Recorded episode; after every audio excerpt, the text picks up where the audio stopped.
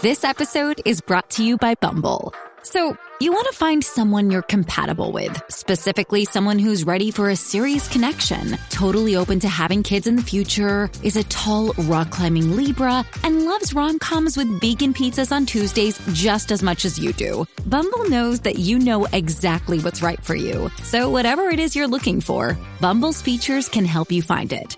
Date now on Bumble.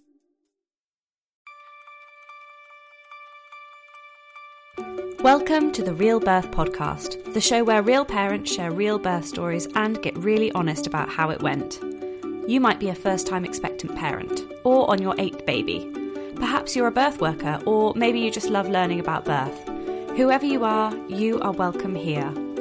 This podcast aims to educate and empower listeners through the real stories of mums and dads. I'm Lucy Hill. I'm a doula, a mum of a toddler, and a complete birth nerd. Join me as I invite all kinds of parents to share their stories of pregnancy, birth, and beyond. I hope you enjoy this week's episode. This series is sponsored by our friends at Bridge House Pilates. If you're pregnant, planning to conceive, or have recently had a baby, then you need to know about Megan and her incredible courses. In fact, as part of our partnership, Bridge House Pilates is offering an exclusive 20% discount off their online on demand postnatal Pilates course. The program can be fit around your busy life as a new parent and is the ideal way to gently restore your core fitness and take a bit of time for both your mind and body. Find out more by visiting my social media. I'm at Real Birth Podcast on Facebook and Instagram, and you'll find all the links you need to take part in this exclusive discount. Hello and welcome to the Real Birth Podcast. This week, my guest is Catherine, who shares her two birth stories. Catherine was induced with her first baby after she had several episodes of reduced movement. Although she actually required very little intervention in the end, Catherine's experience did leave her struggling physically and mentally. The birth of her second son took place at home, which was an incredible fast labour and a physiological third stage, which means her placenta was left completely alone and came away naturally in its own time. Catherine shares her experience of having breastfeeding struggles, talks about how she coped with her mental health issues after both her babies were born, and she also details a miscarriage that she had between her two living children. I will mention now that Catherine does go into details when it comes to this pregnancy loss and the surgery she required, just in case you would like prior warning of this. It was a real pleasure to hear about Catherine's births and her sheer determination to have as hands off an experience as possible. I know this will resonate with so many of you listening today. Here she is to tell her story. Well, welcome to the podcast, Catherine. It's really lovely to have you as my guest here today. Um, thank you so much for sharing your story. It's lovely to hear that you um, just found me through searches when you were pregnant yourself before we actually start with your birth story, which I imagine wasn't too long ago if you found me um, during your pregnancy, I would love to know just a little bit about you and your family, you know, who you're with, and yeah, just a little bit about you. So I live with my partner, Lewis, and we've got a little boy called Oscar. He is almost two and a half now. And we've also got Elliot, who is four and a half months. Oh, lovely how did the journey towards becoming pregnant go for you? And was that something that you and your partner had planned? How did that all go? So it was planned, but I had, I don't know, I had this doubt in my mind that it just wouldn't happen. Okay. So from the, the, the day we started trying, I had an event in the calendar for in six months' time to get private fertility testing done.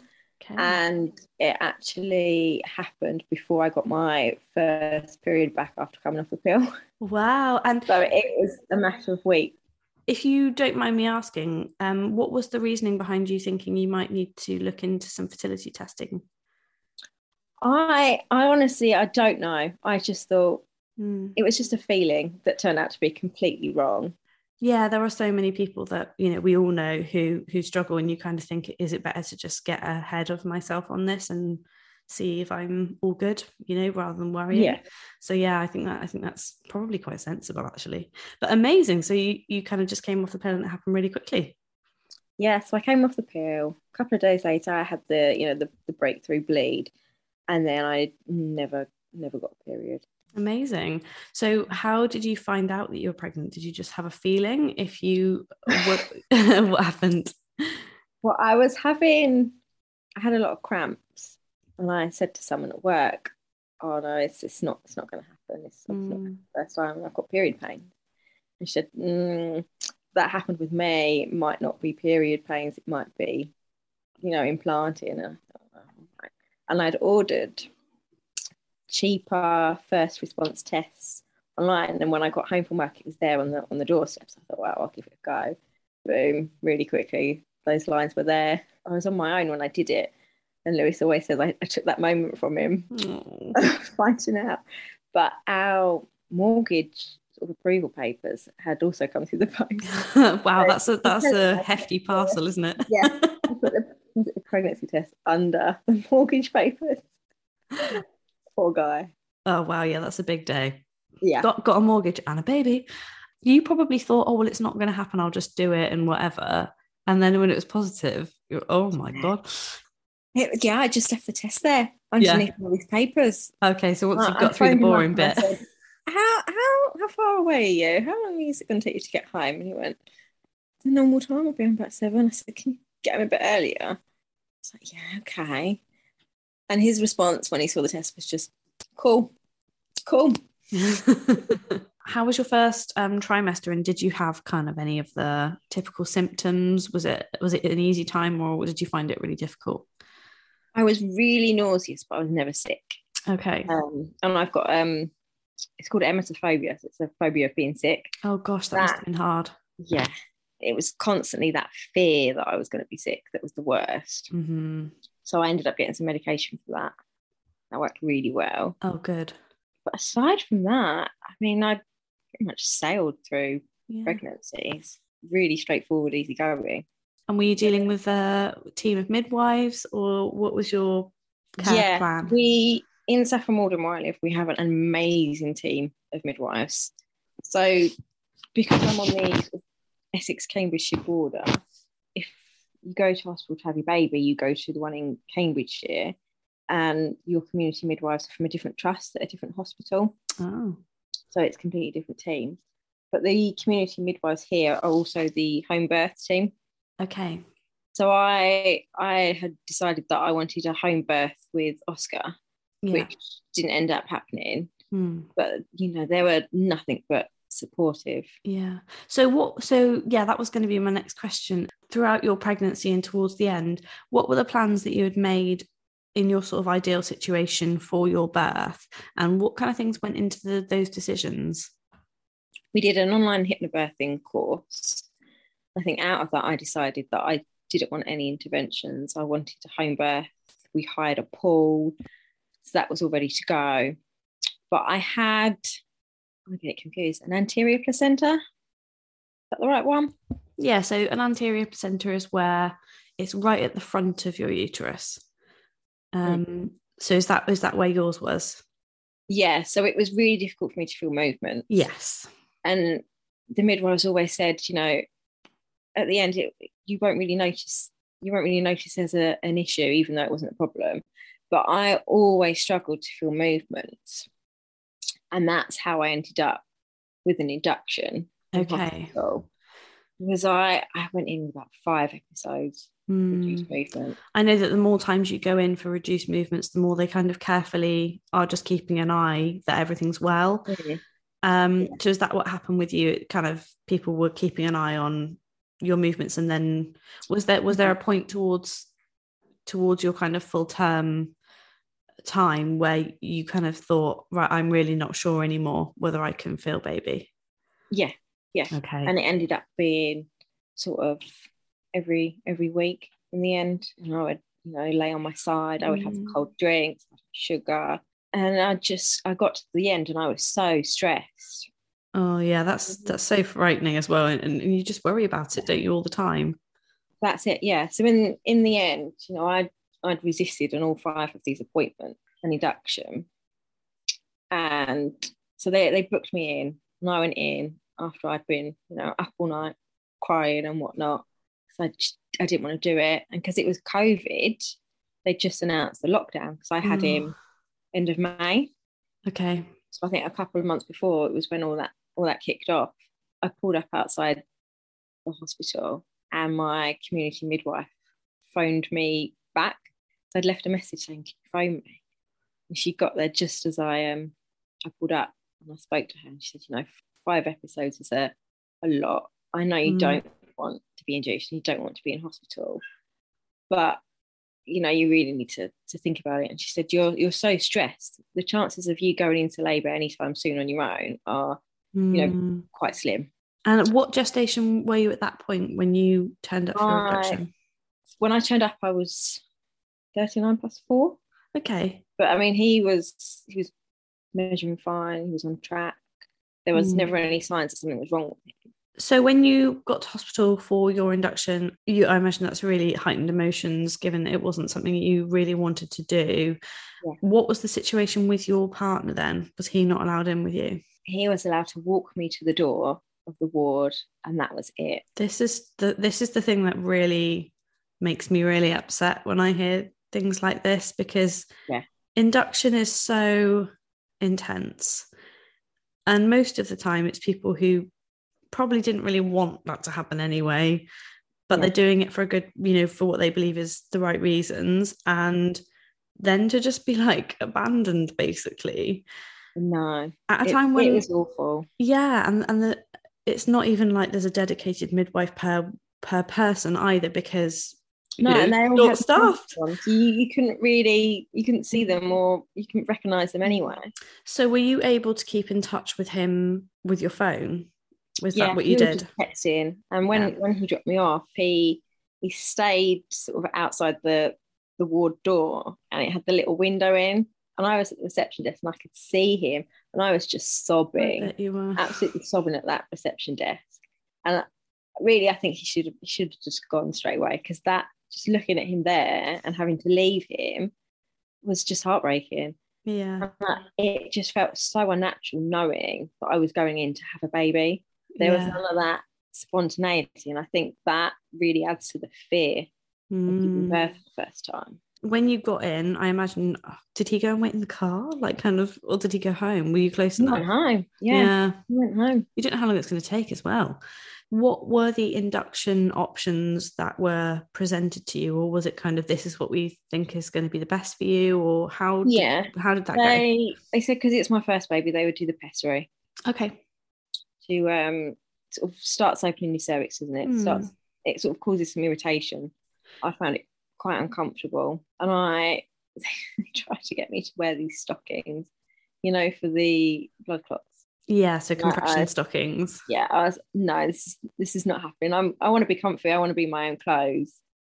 So I, I politely declined that. Yeah. And so they put put the pessary in and asked for, you know, bouncy ball sit on. Mm-hmm.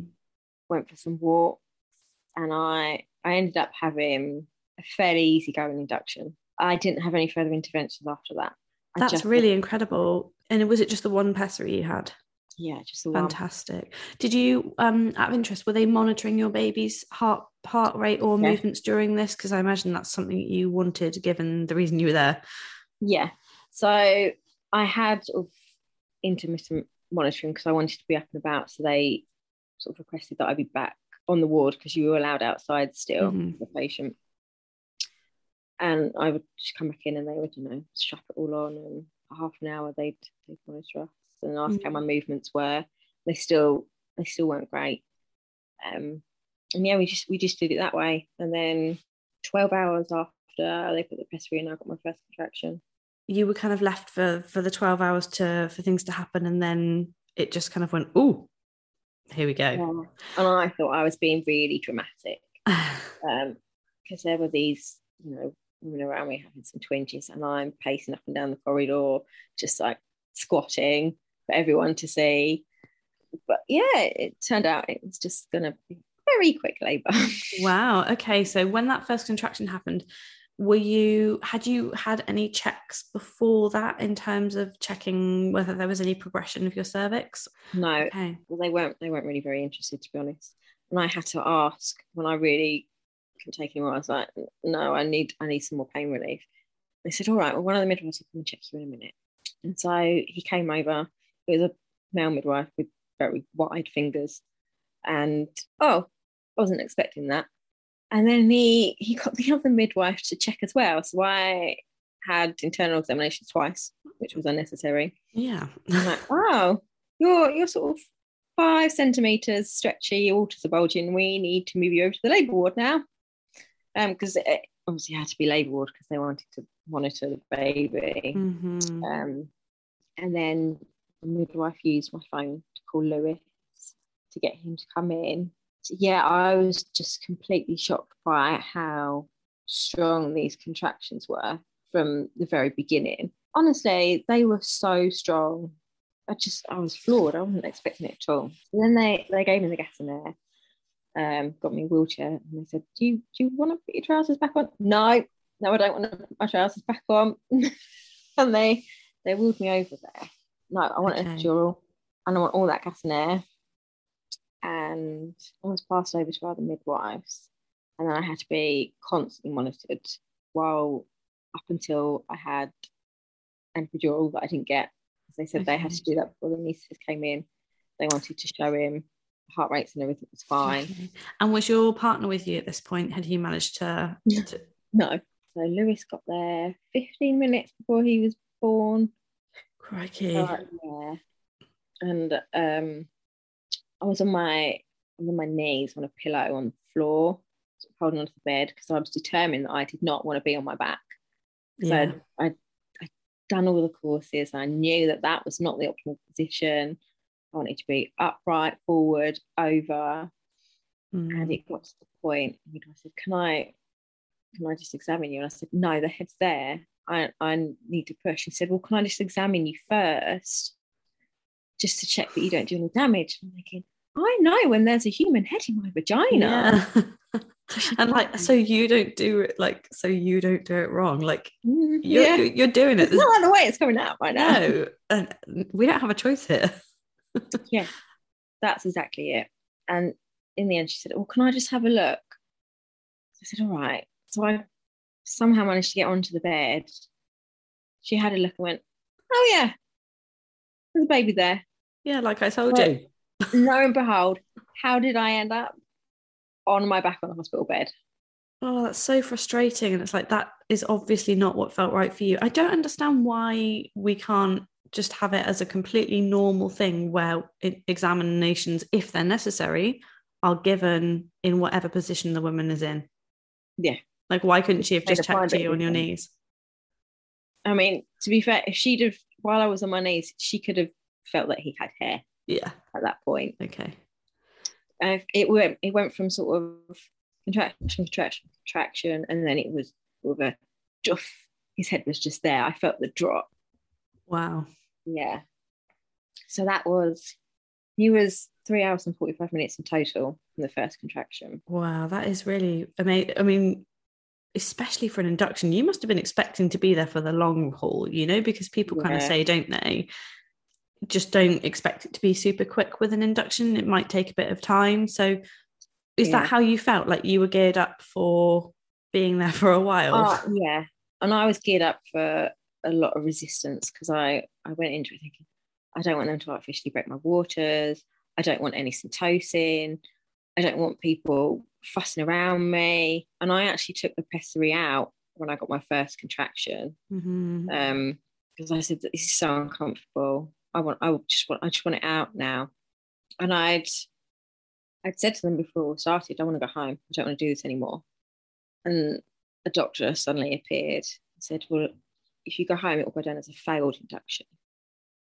And you know, he said, You'll be high risk. He said, You won't be able to have a home birth. They won't do it, which I later found out was a lie. Because mm. they can't refuse a home birth and the team here are so good. I could have just gone home, phoned them up, and said, "I've changed my mind." Yeah. Um, but because there was always that doubt about his movements, mm. that feeling of I wouldn't have been able to to live with myself. You know, if something yeah. had gone wrong, I stayed. Well, it sounds like the fact that you stayed. You know, he was in a bit of a hurry to come you know like had you left who who's who's to say whether you know you when you got home what would have happened and who who could have got there in time yeah we just it. don't know do you never know but it must have been really frustrating to have been on your back when you didn't want to be but was it given that it was quite quick and he just came was it quite an amazing kind of feeling like, well, do you know what? Actually, I did avoid all of those things that I said I didn't want, other than the initial induction. Did you feel that way, or what were your feelings immediately? I, I still felt really angry and annoyed about it. I yeah. didn't really see any positivity. And even down to there was this, this moment where they flicked up these handles on the on the bed for you to hold on to when you're pushing. And I just thought, oh, that's such a hospital thing to do. Mm. And yeah, I think it was a few minutes of, of pushing. But because I was on my back, I ended up with a second degree tear and yeah. they were coaching me to push, which I didn't need. They were just mm. doing it mm. automatically. So I was pushing between contractions. So I ended up with a grade two prolapse, which okay. was, it felt life changing for months afterwards. I thought I was, you know, never going to lead a normal life again. It was awful. But even when Oscar was born, he didn't cry. There was nothing wrong with him. He was just so chilled out. I was just like, that's why you haven't been kicking. You Just you're just lazy. Really relaxed. yeah. And um, I remember Lewis saying, shouldn't he be crying? And he was, he was just on my chest, just breathing away. Just, yeah. And he was not crying because he was fine, not not crying because he wasn't fine. Yeah. It, the worst bit was the stitching up. Okay. And did you have any additional pain relief for that when they were doing that? Yeah, I had some local and also the gas and air. Yeah. The, the gas and air was making quite high, so I Lewis had to make sure that didn't drop drop the baby. Yeah, yeah. How long were you in hospital then after having him? Oh well, when we had, you know, they, they come around and they do the initial baby checks, don't they?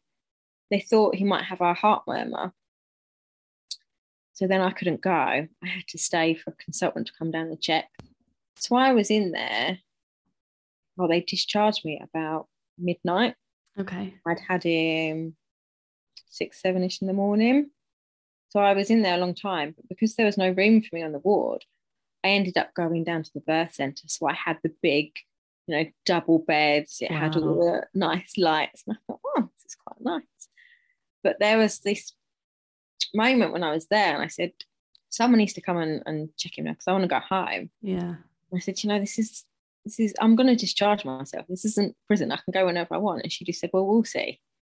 And I was I was really cross because I knew if I'd have had a home birth and they'd have heard a heart murmur, it would have been a follow-up check unless something was seriously wrong. Mm-hmm.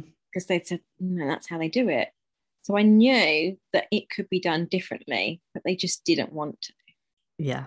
And there's yeah. that question of why? Like, why can't I go home and somebody comes and checks tomorrow or yeah, whatever it is? Yeah. Yeah. It's really frustrating when it's sort of more about convenience, isn't it? For yeah. Yeah.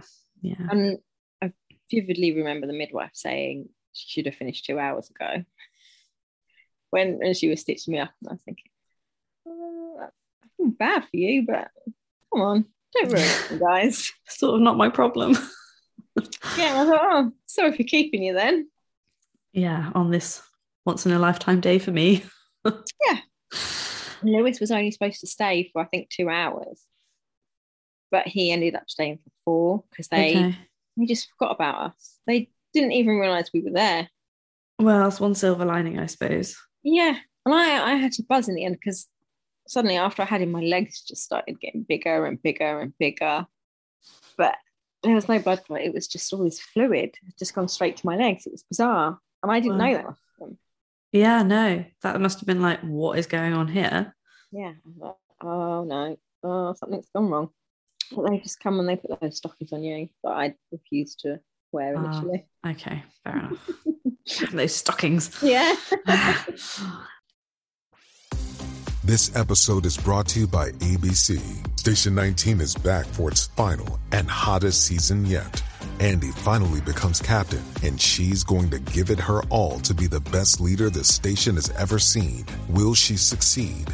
Get ready for fiery new romances and high adrenaline rescues. Watch the Station 19 season premiere tonight at a new time, 10, 9 central on ABC and stream on Hulu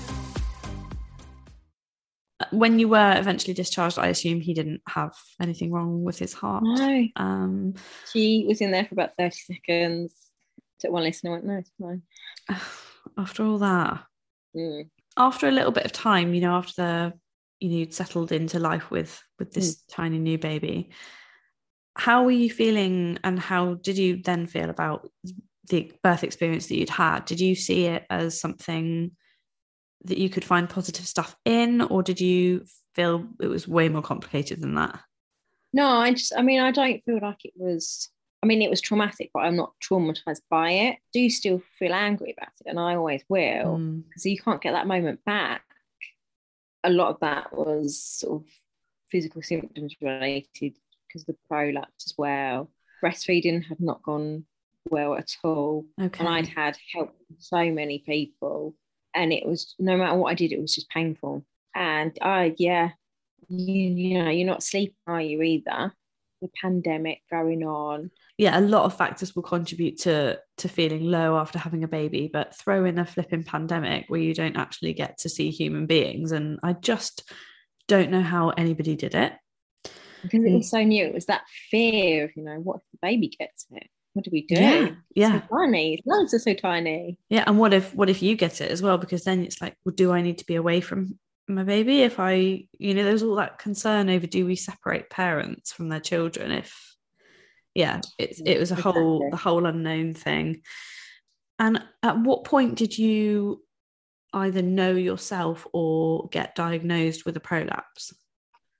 I knew within, I think, a matter of days, Okay. and it was quite. I found it really debilitating. Mm, I say, although it's only a grade two, initially all the symptoms were quite bad with prolapses. But at two weeks postpartum, I tried to walk down the road with you know Lewis and Oscar in the pram, and I was like, I, I can't do it. Something will fall out of me. mm, Um, but yeah, I made it. I made it back up there, and it was that constant heaviness, the dragging feeling, yeah. and it was confirmed during. I had a mummy MOT Okay. uh, women's health physio, and she said, "Yeah, you've got a got a grade change. And is that something that was was through the NHS or did you go and seek that out yourself? private." Okay, yeah. Even at my six week check, when I said, I, "I know I've got a got a prolapse," and I've had that confirmed as well, they said, "Well, you're really early postnatal, so you won't do anything." And I mean, I, I never got a referral on that. It's a really long time and you're feeling it every day. And if you can't walk down the street, I couldn't even. Newborns need to be rocked to sleep, don't they? If you stand Most of the and sit down. time. Um, yeah, I couldn't do any of that. So Lewis did it all, and they had such a good bond. Mm, I would just fall asleep on him in a way that he wouldn't do for me. mm. And I And that's, think a that's hard, isn't that it? initial period of when I just couldn't, just couldn't hold him, and I would have to lay on my side for a lot of the time as well, especially with the tear. But it was just impossible, and I thought, this is I've got no quality of life. Um, but it, it did get better. Was there like a treatment plan you had, or was it just a case of doing your own kind of pelvic floor work, or did it just resolve on its own? What happened? It it was um, pelvic floor work, and also it's your core as well that you that needs to be quite strong. I think hormones as well. It's very hormone related. So when I got my periods back, it was always worse then. So the hormonal changes, everything Oh. relaxes. I didn't know that before, and it I I'd still have symptoms months and months on if I, you know, stood too long, if I walked too much, or I lifted something too heavy. You know, I, I couldn't stand and cook the dinner for weeks afterwards. It was just, Mm. you know, Lewis was just carrying us throughout the whole time. And it was lucky that he was at home, working from home during the pandemic, because otherwise it would have been two weeks and I'd have been, I'd have been, Yeah, you couldn't have done that. yeah. No. But weirdly, I had some symptoms um, when I was pregnant again, the third pregnancy with Elliot. And after I had him, I've had nothing. It's like Wow. it's just magically gone away. That's amazing. I know. things I imagine sort of started to feel a bit better mentally as well. I mean, the pandemic started to ease up a little bit, although I can only imagine how hard that first kind of year was. I was on medication within in less than two weeks after I had him. Put me on sertraline, anti. Okay, yeah. And then they increased that after a while as well. Yeah. And did you find that was a help? Yeah. Uh, they they offered all the the usual stuff, you know, like talking therapies, and they put me under the perinatal mental health team. Yeah. And they did an assessment, and they said, you know, you're you're fine to go to your regular GP. Um, but I mean, it none of the other stuff seemed to really be any of any significance. You know, what was I going to talk about? My lack of sleep and life with a newborn. But I, I actually found the medication really helpful, and I'm on it again now. Mm. And yeah, I. It's something I actually, with hindsight, it's something I sort of wish maybe I had looked into a bit because I had quite a lot of anxiety, and mm. I found that I couldn't like I couldn't sleep when my baby was like anywhere near me. It was like too nerve wracking and I just felt really anxious all the time. And you yeah. just kind of think, oh, maybe that's how everyone feels. And actually, I don't think that, I think it was a bit more than that, you know? So yeah. I think it's really good when people talk about the fact that we can just say, do you know what? No, that's not, that's not acceptable level of life quality for me. I'm going to go and do something about that. So yeah, I'm really glad that that's helped you. Yeah. Yeah. So at what point did you start thinking about having another baby? I think Oscar was about a year, I think. Um, because one of them quite close in age. See, I'm I'm an only child, and I I always wanted a sibling. Lewis has got a sister who's just 13 months younger. Wow. I know, I know. I've said this to his mum so many times. how how are you like three, four months postnatal and pregnant again? We started, you know, trying but not properly trying. And it was when we started properly trying that I got pregnant again that that same month. And mm. then at six weeks I started bleeding. So I phoned our early pregnancy unit. They said, Oh well, if the bleeding gets heavier and it turns into a almost like a period, phone back. So the next day I woke up like, this is like a period now. So I phoned them up And they said, "Oh, maybe it's just because you just got up." And I thought, "Is when? What time should I start bleeding that makes it appropriate for you?" Yeah. So I ended up going to another trust, and they booked me in for a scan the next day. So I had to drive about an hour away to that hospital, and then I had weekly scans for three weeks. First scan, I was sure I I passed it, passed the yeah. tissue when I went to the toilet, and it was just an empty sac then when we went back the following week, there was something in it. So I burst into tears thinking this is amazing. Yeah. But there was, I wasn't as far along as I should have been. There was no heartbeat. Because by then you're getting to sort of, it started at six weeks, then you're seven, eight, mm. nine weeks, no heartbeat still. So, and they started talking about the miscarriage in near the reception area in the corridor. And I just thought, you know what? If they're both both of these trusts are going to be crap, I'll just go to the one that's nearer to me. Yeah. I got to print off all my notes. I went to the one that's nearer to me. I had my final scan about nine weeks, and they said no, there's still there's still no heartbeat. There's been no growth, and they said it's really gone on a bit too long now. So they booked me in for an MVA. Okay, can you tell us a bit about what that is? You don't need to remember what it stands for. I don't know. so they, they, essentially wanted to take it out of me manually. Um, they offered tablets so that yeah. I could go home and, and do it that way, and it would okay. pass naturally, or the MVA. And I, I really wanted it under general anaesthetic, but it was a two week wait. So. I agreed to go in the next day and have it under a local with gas and air. Gosh, I've not I've um, not heard of that before. But I just thought, you know, it's, it's gone on for so long. I cannot carry this anymore, you know, physically as well as mentally. It, I just, I know, I want, I wanted it done, mm. and so I, I went in there, and they, they also give you a pessary as well. So it's like when I went in for my induction, and. Yeah yeah, just it's, I found it so much more painful than labour because where they use a syringe and they clip it and then pull and then Mhm. and then pull. And every time they do that, it's a contraction. Mhm. So you don't get the breaks in between that you would in a proper labour. And it it was excruciating. And I had all the gas and air as well. And you're there with the speculum in you, and it's it's utterly horrible. And I just felt like the blood pour from me. She did that. My Mm. first words were, I, I want it back. And I said, Yeah. oh, sorry to Lewis. And I think I was high as a kite on the gas and air. Mm. But yeah, that was truly awful. Truly awful. Yeah, I can't believe that that's allowed to be done while you're awake. Um, Mm. yeah, that that's something that I just think nobody should ever have to have any memories of. And and you're on a ward with with other people as well. Yeah, And I I heard one of the the nurses say to the woman opposite, I caught the tail end of the conversation. She said, Oh, so you're not here because you want to be here then? She said, No. And it wasn't until I, I looked up afterwards, I was thinking, they put me here with people that are having terminations as well. Mhm. And I'm here carrying my baby. yeah, And I'm I'm very pro choice, but it just felt a bit cruel at that point. Yeah. and there were probably people in the waiting room probably waiting for a scan, or you know, it's like all so so together, isn't it? Yeah. Which, yeah, it's it should not be basically. Yeah.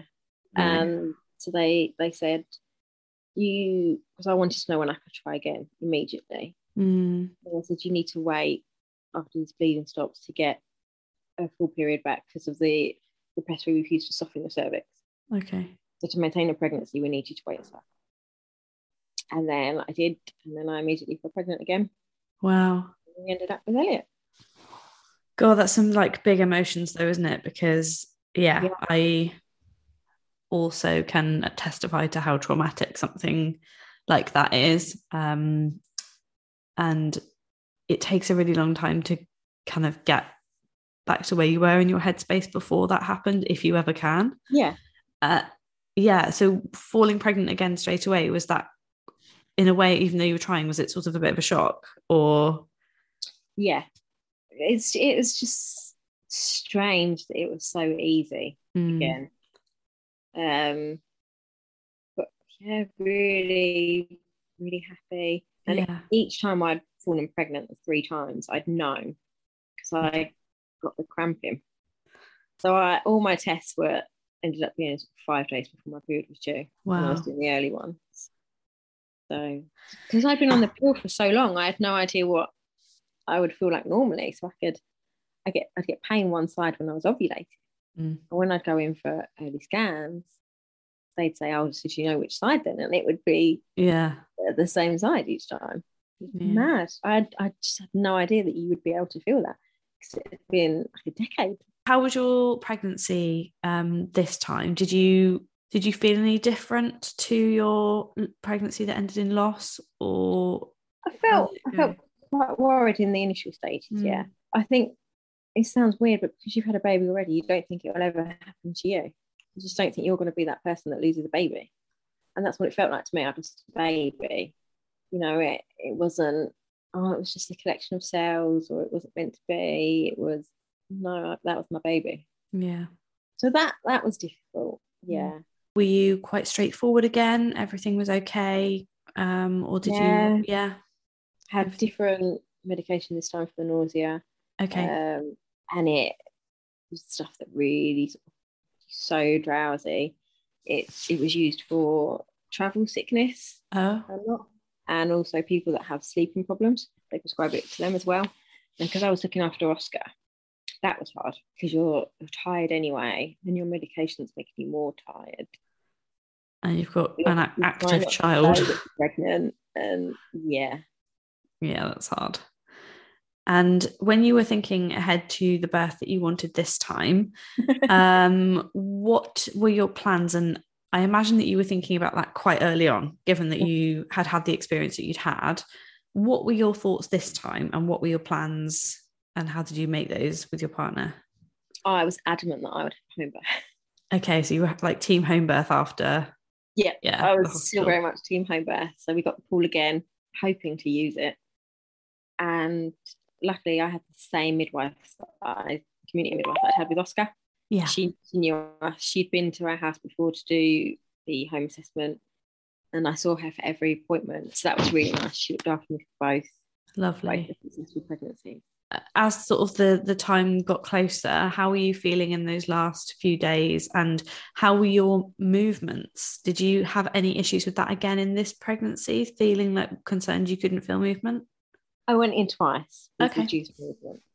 And I, I don't know if it's just me. I think once you get to a certain point in pregnancy and it's gone so well, you just think, mm, something going to go wrong. And you start doubting yourself. Mm-hmm. So I went in on, it was Oscar's second birthday. So the 30th of May. That was the second time I went in. Everything was fine, hooked me up, obviously started kicking right away as soon as you strapped in. And they said, oh, because it's the second time, we need you to see a consultant. I said, uh, I'm probably not going to do that. She said, oh, can I, can you just let me let me go and talk to him? And I heard her go outside, and she said, oh, can you come in soon? Otherwise, my lady's going to discharge herself. And I still had a, a wait, and I was going to go, but I was I know I knew this midwife was going to get it in the neck if I if I went from a Yeah. doctor, and I thought she's been really nice to me. I'll I'll just stick it out. And I'd heard this doctor go down the ward saying, "So have we booked in rooms like two, four, and five for their inductions then?" And she turned around and went, "One of these women's only twenty weeks." Because there was no there was no care in it whatsoever. There was Mm. nothing. It was just if you're there for an assessment, induction, induction, induction. You know, he didn't even know that she wasn't even term. She was halfway through a pregnancy. And Yeah, he had no thought into it. so generic, isn't it? Yeah. So uh, as soon as he walked in the room, um, I switched off.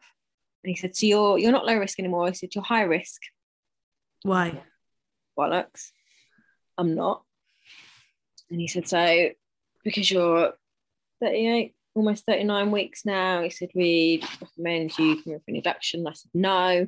He said, why? So I had to give him you know, the whole spiel about how I know what my rights are, the risks of induction. And I said, you know, last time it hadn't gone well at all. And I said, wait, no, I'm having a home birth.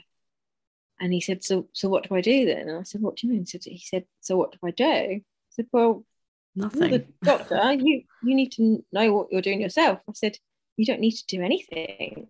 That's what you can do. I said, I'm going to go home. I'm going to go home and I'm going to see my little boy on his birthday. Yeah.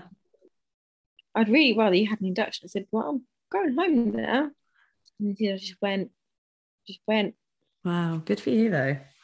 yeah. I think p- people find that really difficult, that confrontation to, and the pressure to just say yes when there's not really any medical, in- there was no medical indication there for you to have an induction whatsoever. None. No. It actually And goes was against all the described me as guidelines. High risk. And I thought, bollocks am I high risk? no, risk? you're, no. But did they give you a reason? Just because I'd had two episodes of reduced movement.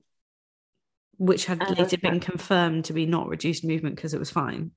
Like, yeah. And, yeah. you know, they're, you know, they're so concerned, but they couldn't possibly give me a scan. Mm, okay. And I remember going in sometimes with Oscar, having the induction talks initially and declining. And because it was a weekend, they couldn't scan you. I said, So you're so concerned for my baby's well being that you want to induce me, but you don't want to give me a scan because it's Mm.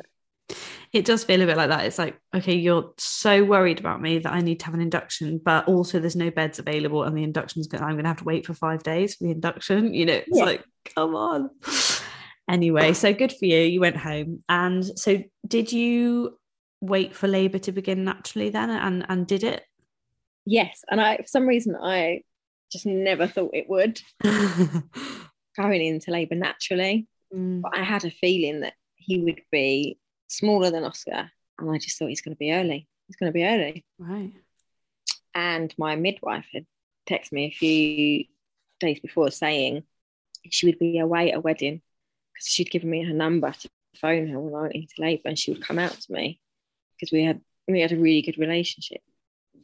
and it was the Sunday evening she she got home, and then I went into labour at three a.m. on the Monday, so she'd been back just a few hours before I went in into labour, and I woke up at three in the morning with pains. I thought, wow, shit, is that it? Is this what is this what it's like when it just starts? Yeah.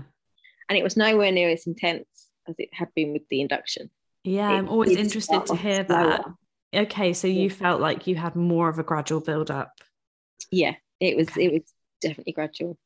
Yeah, I went I went downstairs and I I'd read about you know if you, you hold the comb and you squeeze it, it's the, the pressure points in your hand that's supposed to ease ease the contractions. I'm not sure if that worked, but I was not letting go of that comb.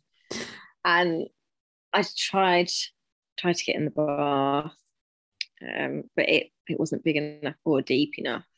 Mm. And I I phoned the midwife after about an hour, and I said, "Oh, I think I'm in labour."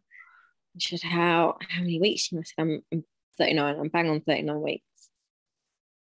And she was with me in about five minutes because she only Wow.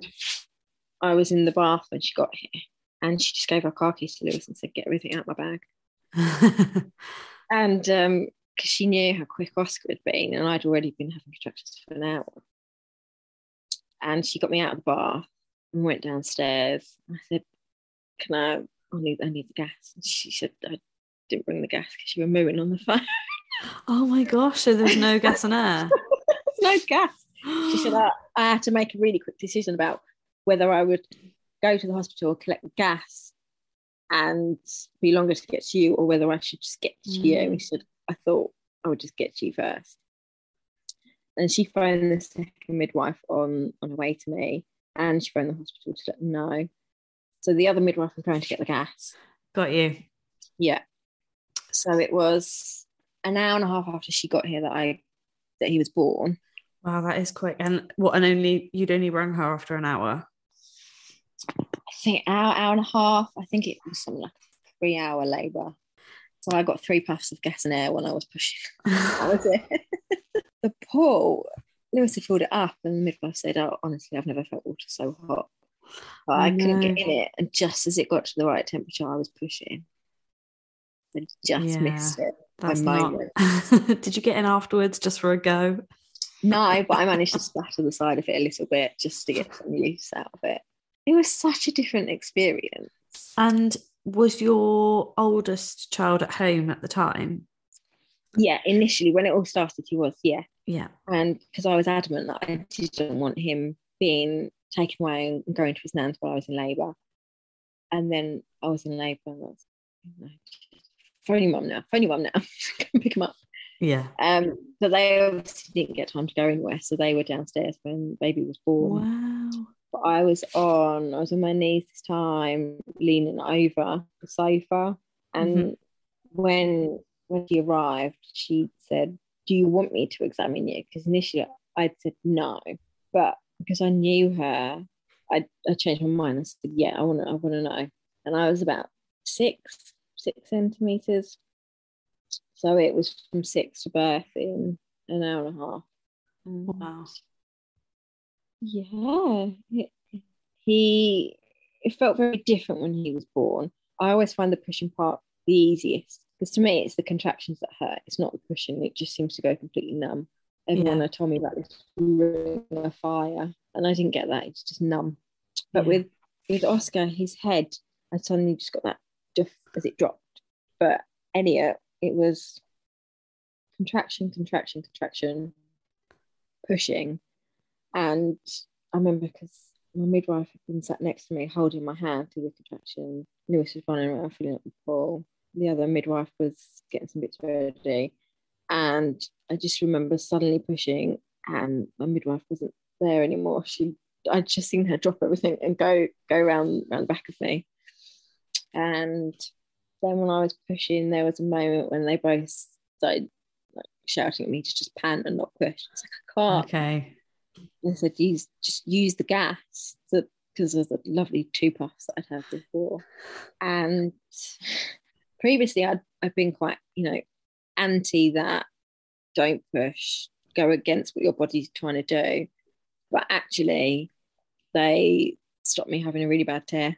Mm. And as with Oscar, I'd had the second degree tear. With Elliot, I just had a little tear that didn't need any stitches. Yeah, that's amazing. So it was just so that quick. it was just that slight controlled moment where you didn't go gung ho and push him out like mm. crazy.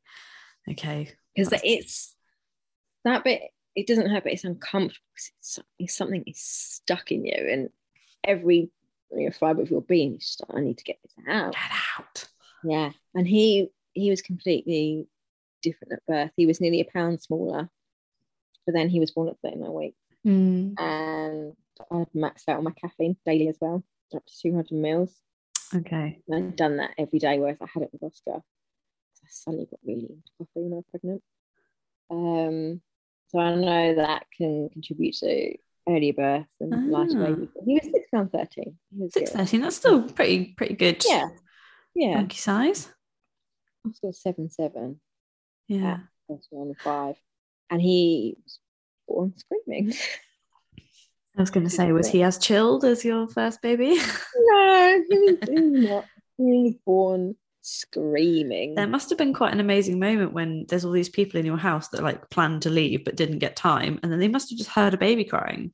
Yeah, that yeah, must have been they, so cool. they would have heard my guttural moaning from from downstairs, but, but yeah, wow. and it was just it was it was completely different. Yeah, completely different.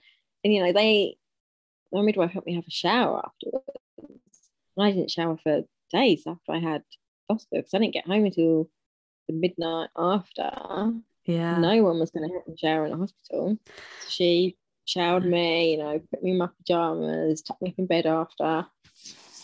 That's so lovely. What a different vibe yeah. to having to stay and wait for some somebody to say, "Yeah, your baby's fine." Like twelve hours later. So I'm rhesus negative, so I always have to have the injection. So Oscar was positive, so I had to have it with him. Um, but Elliot is negative like me. So fortunately, I didn't have to go into hospital afterwards to have the injection because oh, that's good. For some reason in this area they don't they don't do it at home. Okay. And I'd done I'd done things a lot differently this time around. So I kept the placenta to eat or anything. I just thought I want to I want to keep all of it. Yeah. So it's still in my freezer, and yeah. I, I'll just bury it. I think there's a surprising amount of uh, surprising amount of placentas in people's freezers. I think it's cool, and then you can decide what you want to do with it. Like you say, you can bury it, you can do whatever you like. That's it. Yeah, and the other midwife even asked me if I wanted to keep the little bit from the gas and air that I've been sucking on. I didn't yeah. know if you could do that. And I thought, no, that's all right. It was just a thought. I was like, wow, that's really nice. And with Elliot, I didn't have the injection for the placenta. I'd wanted to do that naturally, mm. and that that came in a few minutes. Actually, that was really quick. Yeah, and I he didn't have vitamin K injection, so I did the drops instead. Because with Oscar, they lost his cord blood, so he had to have um, blood taken from him as well as the vitamin K injection, and then obviously That's... after that he went in for his test. So he had three needles in a very short space of time. Yeah, that's sad. That cry, it, it broke my heart. So I didn't do that. But I mean, I imagine you're you're in your own space, you're in your own zone. You've just had this like incredible full natural labor and birth. The amount of like the hormones and the vibe in that room must have just been so much better in order for that natural passing of the placenta. I think that's why it takes so long and why um, the injection is just so common in in in hospital and even in birth centers because I think you really need to feel like super chill in your own space for that to come naturally. Yeah. So yeah, that's amazing that it came so quickly. And how did you feel after? Um, obviously, you were in your own house, and I imagine tucked up in your own bed and being like, "What just happened to me?" Um, yeah, that was pretty quick. that yeah, that that was pretty much it. They only stayed for a couple of hours, but she yeah. she phoned me um, later on that day to check how I was, and obviously mm. had a mm. midwife come out. Um, yeah, I was just I was in bed for the whole day. Baby did that thing that they do where they sleep all day and suddenly wake up at night. Yeah. Um, and it was it was yeah super chilled. Yeah, and was your we was your oldest boy able to come and meet his brother quite quickly? He did, yeah. He came up after he was born, mm. yeah. And he, I think he was a bit. There was a lot of people in the house. He was quite shy, so he was a bit wary of that. And then I started getting the after pains, so I was on the gas for that, and I was quite audibly in, in pain, which worried him. Okay. Um, and then he went. He went to Nanny's house. But yeah, he got to see, got to see baby. But those after pains with the second are just horrific. It's yeah, so I ha- I have heard about this, and it's um yeah, it's amazing. My wife said to me, with her, she said, "I honestly thought they'd they'd left one in me." and was this and was this after you had passed your placenta? Mm. Yeah, yeah, amazing. And how long did that last for? The after pains? Days. Yeah. Days. And just gradually tapered off, did it? Yeah. Yeah. Yeah. Um, because again, breastfeeding was a real struggle. Mm. You know, the first two days seemed to be fine, and then it it got really bad again, the pain. And I'd gone to it, I don't know how you say it, Lelech League or Lelech yeah, League. Yeah, Lelech League. And they they tried to help me as well. Um, but then after the, the pain just came back. And I, I remember one of the the midwifery care assistants coming out and she said to me, Do you want to breastfeed? And I no one had really asked me that. Like the way she said it was, Do you want to breastfeed? And I sort of mm. said, I want to want to breastfeed. Yeah. but I find it a lot, you know, you've been pregnant for nine months, you've given birth, you've got a new baby, mm. and they can be an hour feeding on one side and 45 minutes on the other, and then fall asleep, and I wouldn't be able to get them off. And it was just agony. And I I didn't like that feeling of, you know, I found it really suffocating him mm. being on me all the time, physically attached to me. Holding him was fine, but I just didn't enjoy it. Mm. Didn't enjoy breastfeeding at all. I just really wanted to. I think it's sometimes somebody asks you a really simple question like that and you think no one's asked me that before and then it actually makes you think about what you actually do want. Yeah. And you're like oh. And sometimes you know not just with breastfeeding but with anything you know big things in life that you sort of are expected. And you and then you just go oh actually uh, you know why am i doing this? What are my reasons behind doing this? And mm. someone sort of almost giving you permission to think about that and let you decide and that's it yeah and i said you know i want it for the bonding i said because even now oscar is so much closer to lewis because of that initial initial period that i I believe contributed to it. Mm. Even down to I didn't use the drop down bit on the next to me crib with Oscar because where it was so bad healing, I couldn't slide down the bed to get off it with the crib next to me. So yeah. it was zipped up and he was at the end end of the bed. Whereas Elliot's four and a half months and he he's still sleeping in that that crib and he drops an arm out next to me in the night, so I have to shimmy over. Yeah. And yeah, it's completely different. And I was, and she was like, that's not breastfeeding hasn't won't won't do that. You know, your baby will still love you whether you breastfeed or not. It's yeah. just you know, it's just some circumstances. If you, I don't feel like you want to breastfeed, and I was just sort of waiting for someone to tell me that. Whereas when I when I stopped with Oscar, afterwards, the GP and the health visit said to me, "Oh, I think you've made the right decision for your family." but they wouldn't ever say that before because they have right. to promote breastfeeding so yeah. much. It's like that that maternity care assistant sort of met you halfway. They weren't sort of saying after the fact that you've decided to stop saying, oh, well, you know, that's really good for you and your family and your mental health. Yeah. And she also wasn't saying, like, telling you to do that. She just met you halfway and was like, yeah, and, and allowed you to to be one way or the other and just totally non-judgmental about it. Yeah. I think that's really important. I'm glad that you got somebody who was, yeah, able to let you to able to be impartial and let you make the right decision rather than pushing one or the other. Because it was it was easier to stop this time around.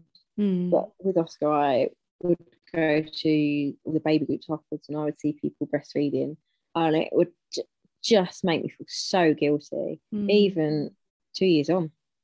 I just I hated myself for it. It's it is definitely hard. I think, especially when you go to groups and things, to feel like you're you're not doing the same thing as other people, and they don't know you, like they don't know your your reasons or your experiences. But yeah, yeah. I think it's. Uh, it's a minefield.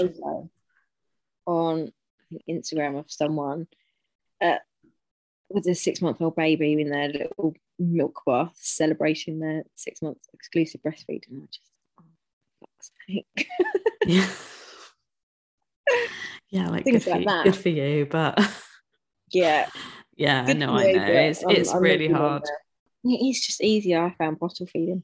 It takes less time. And in the night, you're not having to do it all whilst you know your eyes bore into your snoring partner next to you it is a lot of responsibility i mean it's it's it's hard either way but yeah it's a lot of responsibility to to feel like it's all on you isn't it yeah and mm. i i got i was low again with elliot but i didn't have that guilt and also the physical pain of trying to breastfeed because mm. i just nipped it in the bud. Well, it's like you just you'd almost like forgiven yourself and said that that's okay, that's my decision. And it's it's a learning process, isn't it? Breastfeeding. Totally. It it's is not, something easy. that is just we just know how to do it. I mean, for some people that might be how it happens, but yeah, it's like it's like anything in life. You you learn it, and some people, you know, are going to find it one way, and other people are going to find it another way. So, well, thank you very much for sharing both your stories. It sounds to me like you know, given what you knew about how quick your labour was going to be, that actually that yeah. home birth was absolutely the right experience for you. Is there mm-hmm. any is there like anything that you would have done differently, do you think? Other than getting the uh, pool quicker? yeah. I mean that would have been it. I would have got in the pool quicker. No, I don't I don't think there is. I'm I'm really happy with with how Elliot's birth went. Something that I try and ask everyone at the end of our chat is just if you were going to give a piece of a piece of advice to anyone who's expecting a baby at the moment, um, what was something that was maybe really useful for you, or just a bit of advice, a bit of knowledge to be armed with, something that you would pass on to somebody who's expecting? I would say make sure you're fully informed of your your rights and what you want, because I think uh, a lot of women experience some coercion mm-hmm. when it comes to pregnancy and birth. And the second time around, I was a bit more resilient, you know, when they tried to offer me an induction. Mm-hmm. But, you know, first time around, that was the, the right decision for me to make, I think. But it would just be be as informed as you can. You know, hypnobirthing was amazing for that. It teaches you the pros and the cons. You know, you use that the brain, you know the benefits and the risks. Mm-hmm. It's just weigh everything up and really make sure you've got you know your partner or your little team around you who also know what you want yeah that's really important professionals know what they're doing but they don't always have your best interests at heart yeah and it's really hard to see every single person as an individual when you're working day in day out with you know hundreds of people yeah. so you have to kind of see yourself as the individual and then advocate for what those things you need are and your first baby might not be the whole 12 to 24 hours that everyone tells you it might be. Yeah, exactly. It can definitely be quicker than that, for sure. oh, thank you so much, Catherine. It's been such such pleasure to hear both your different stories, but um, definitely both had quite a lot of words of wisdom in there for anybody who's expecting a baby. So thank you very much. I really appreciate it. Yeah, it's been fun. It's been brilliant.